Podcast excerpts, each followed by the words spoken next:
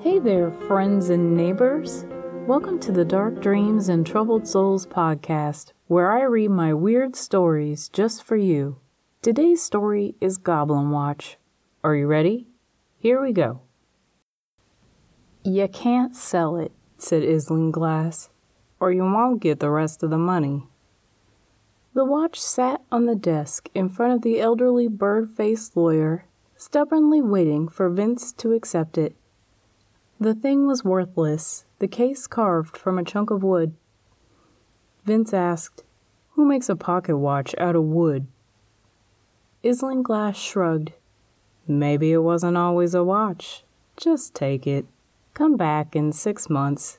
If you can produce the watch, you get the rest of your inheritance." Vince shook his head. "I knew my old man was slipping, but this is ridiculous.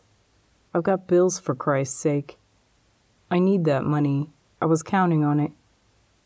"You have no choice." "No, I take that back. You do have a choice. You can leave the watch here, and your sister gets your share." "What does she have to do to get hers?" "Nothing." Vince gave an angry burst of laughter. "Figures." He slapped his hand on the desk, dragging the thing toward him with a scrape. He pressed the button, and the front popped open. Inside the flap was a warning his grandmother had showed him, read it to him before. "Woe be unto he who bears witness to the goblins."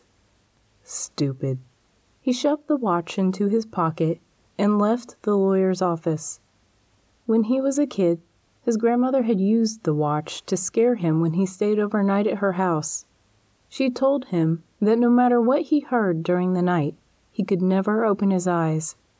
Worse, he heard noises during the night at her house.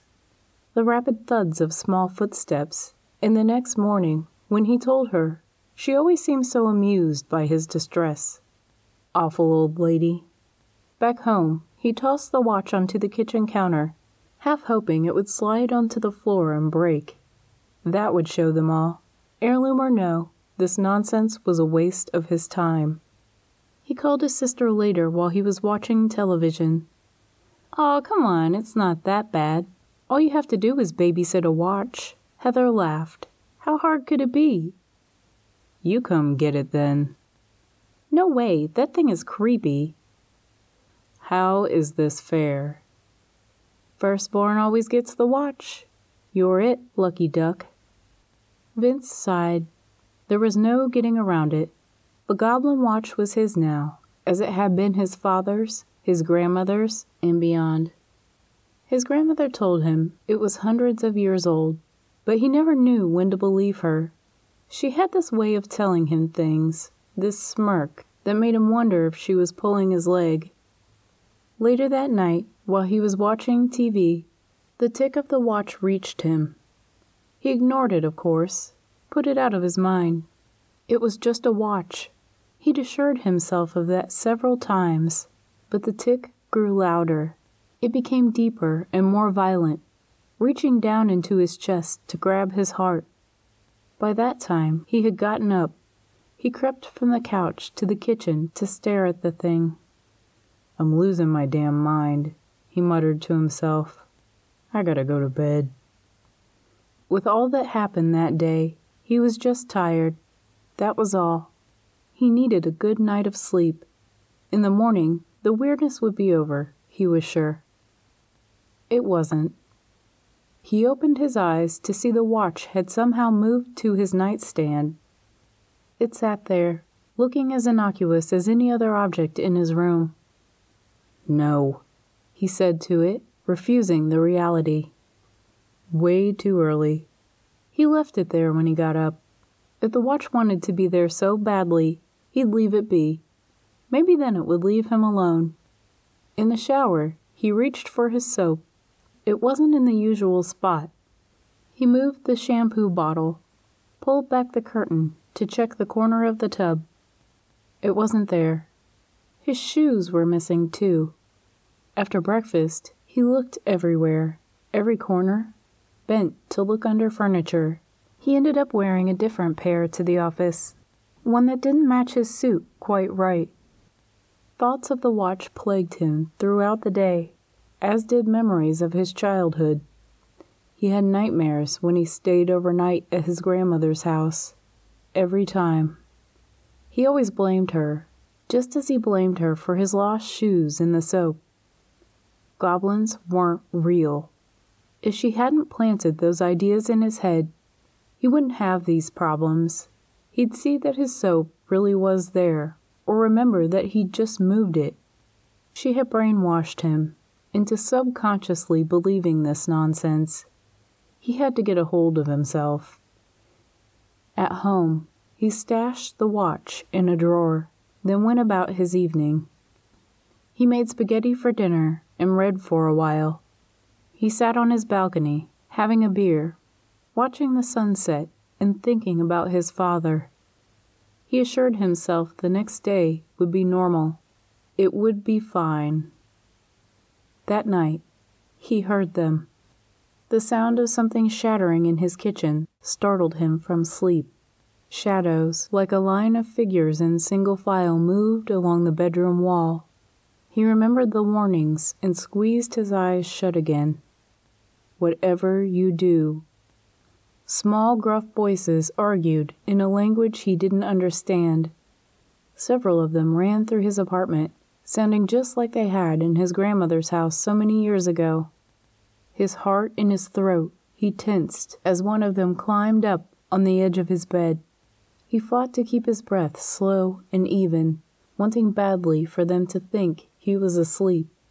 His fists were clenched under his pillow as he battled the urge to leap from the bed.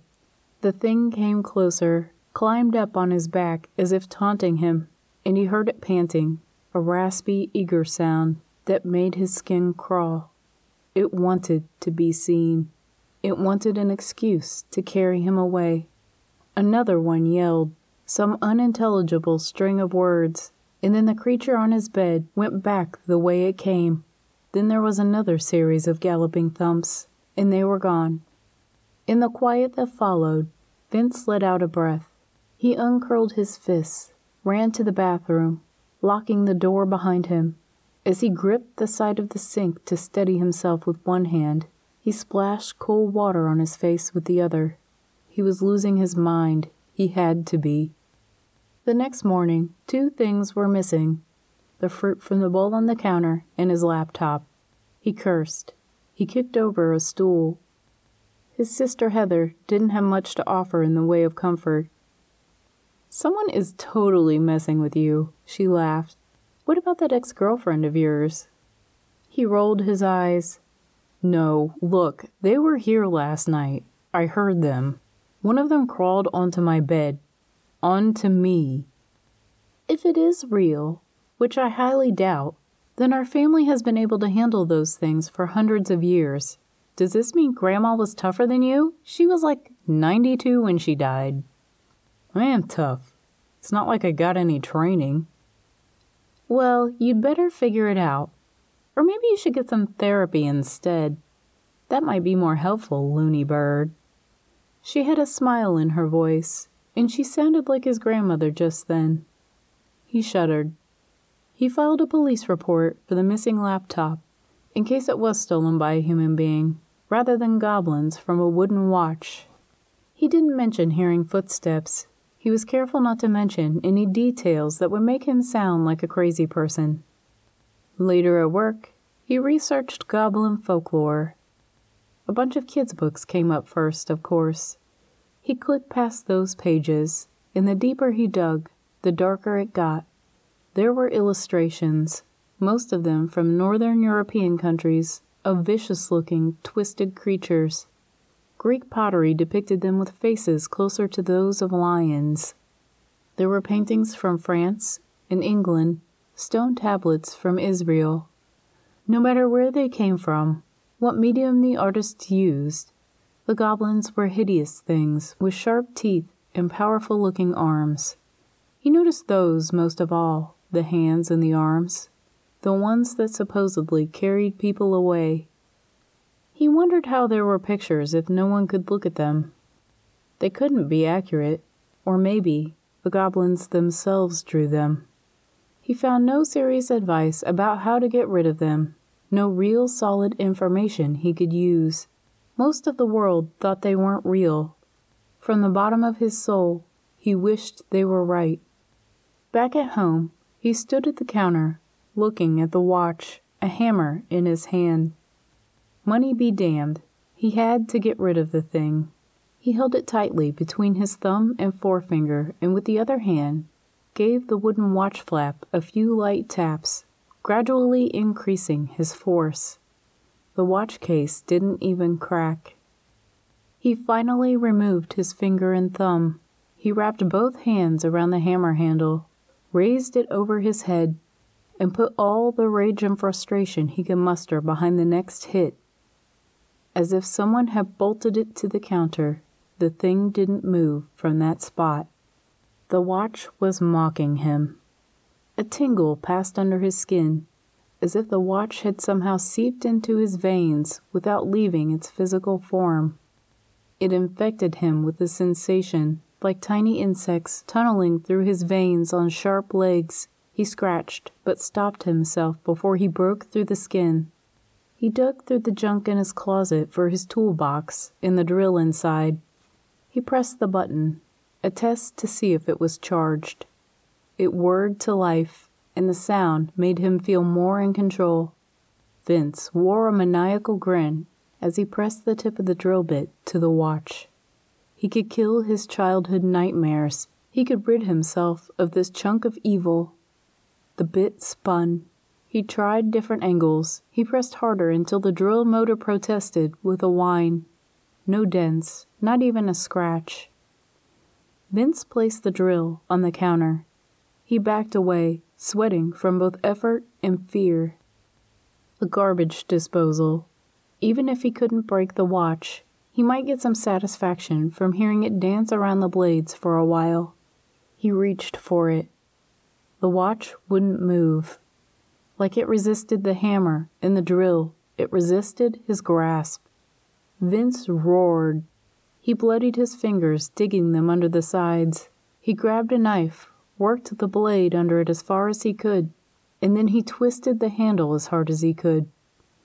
The metal tip snapped off the blade.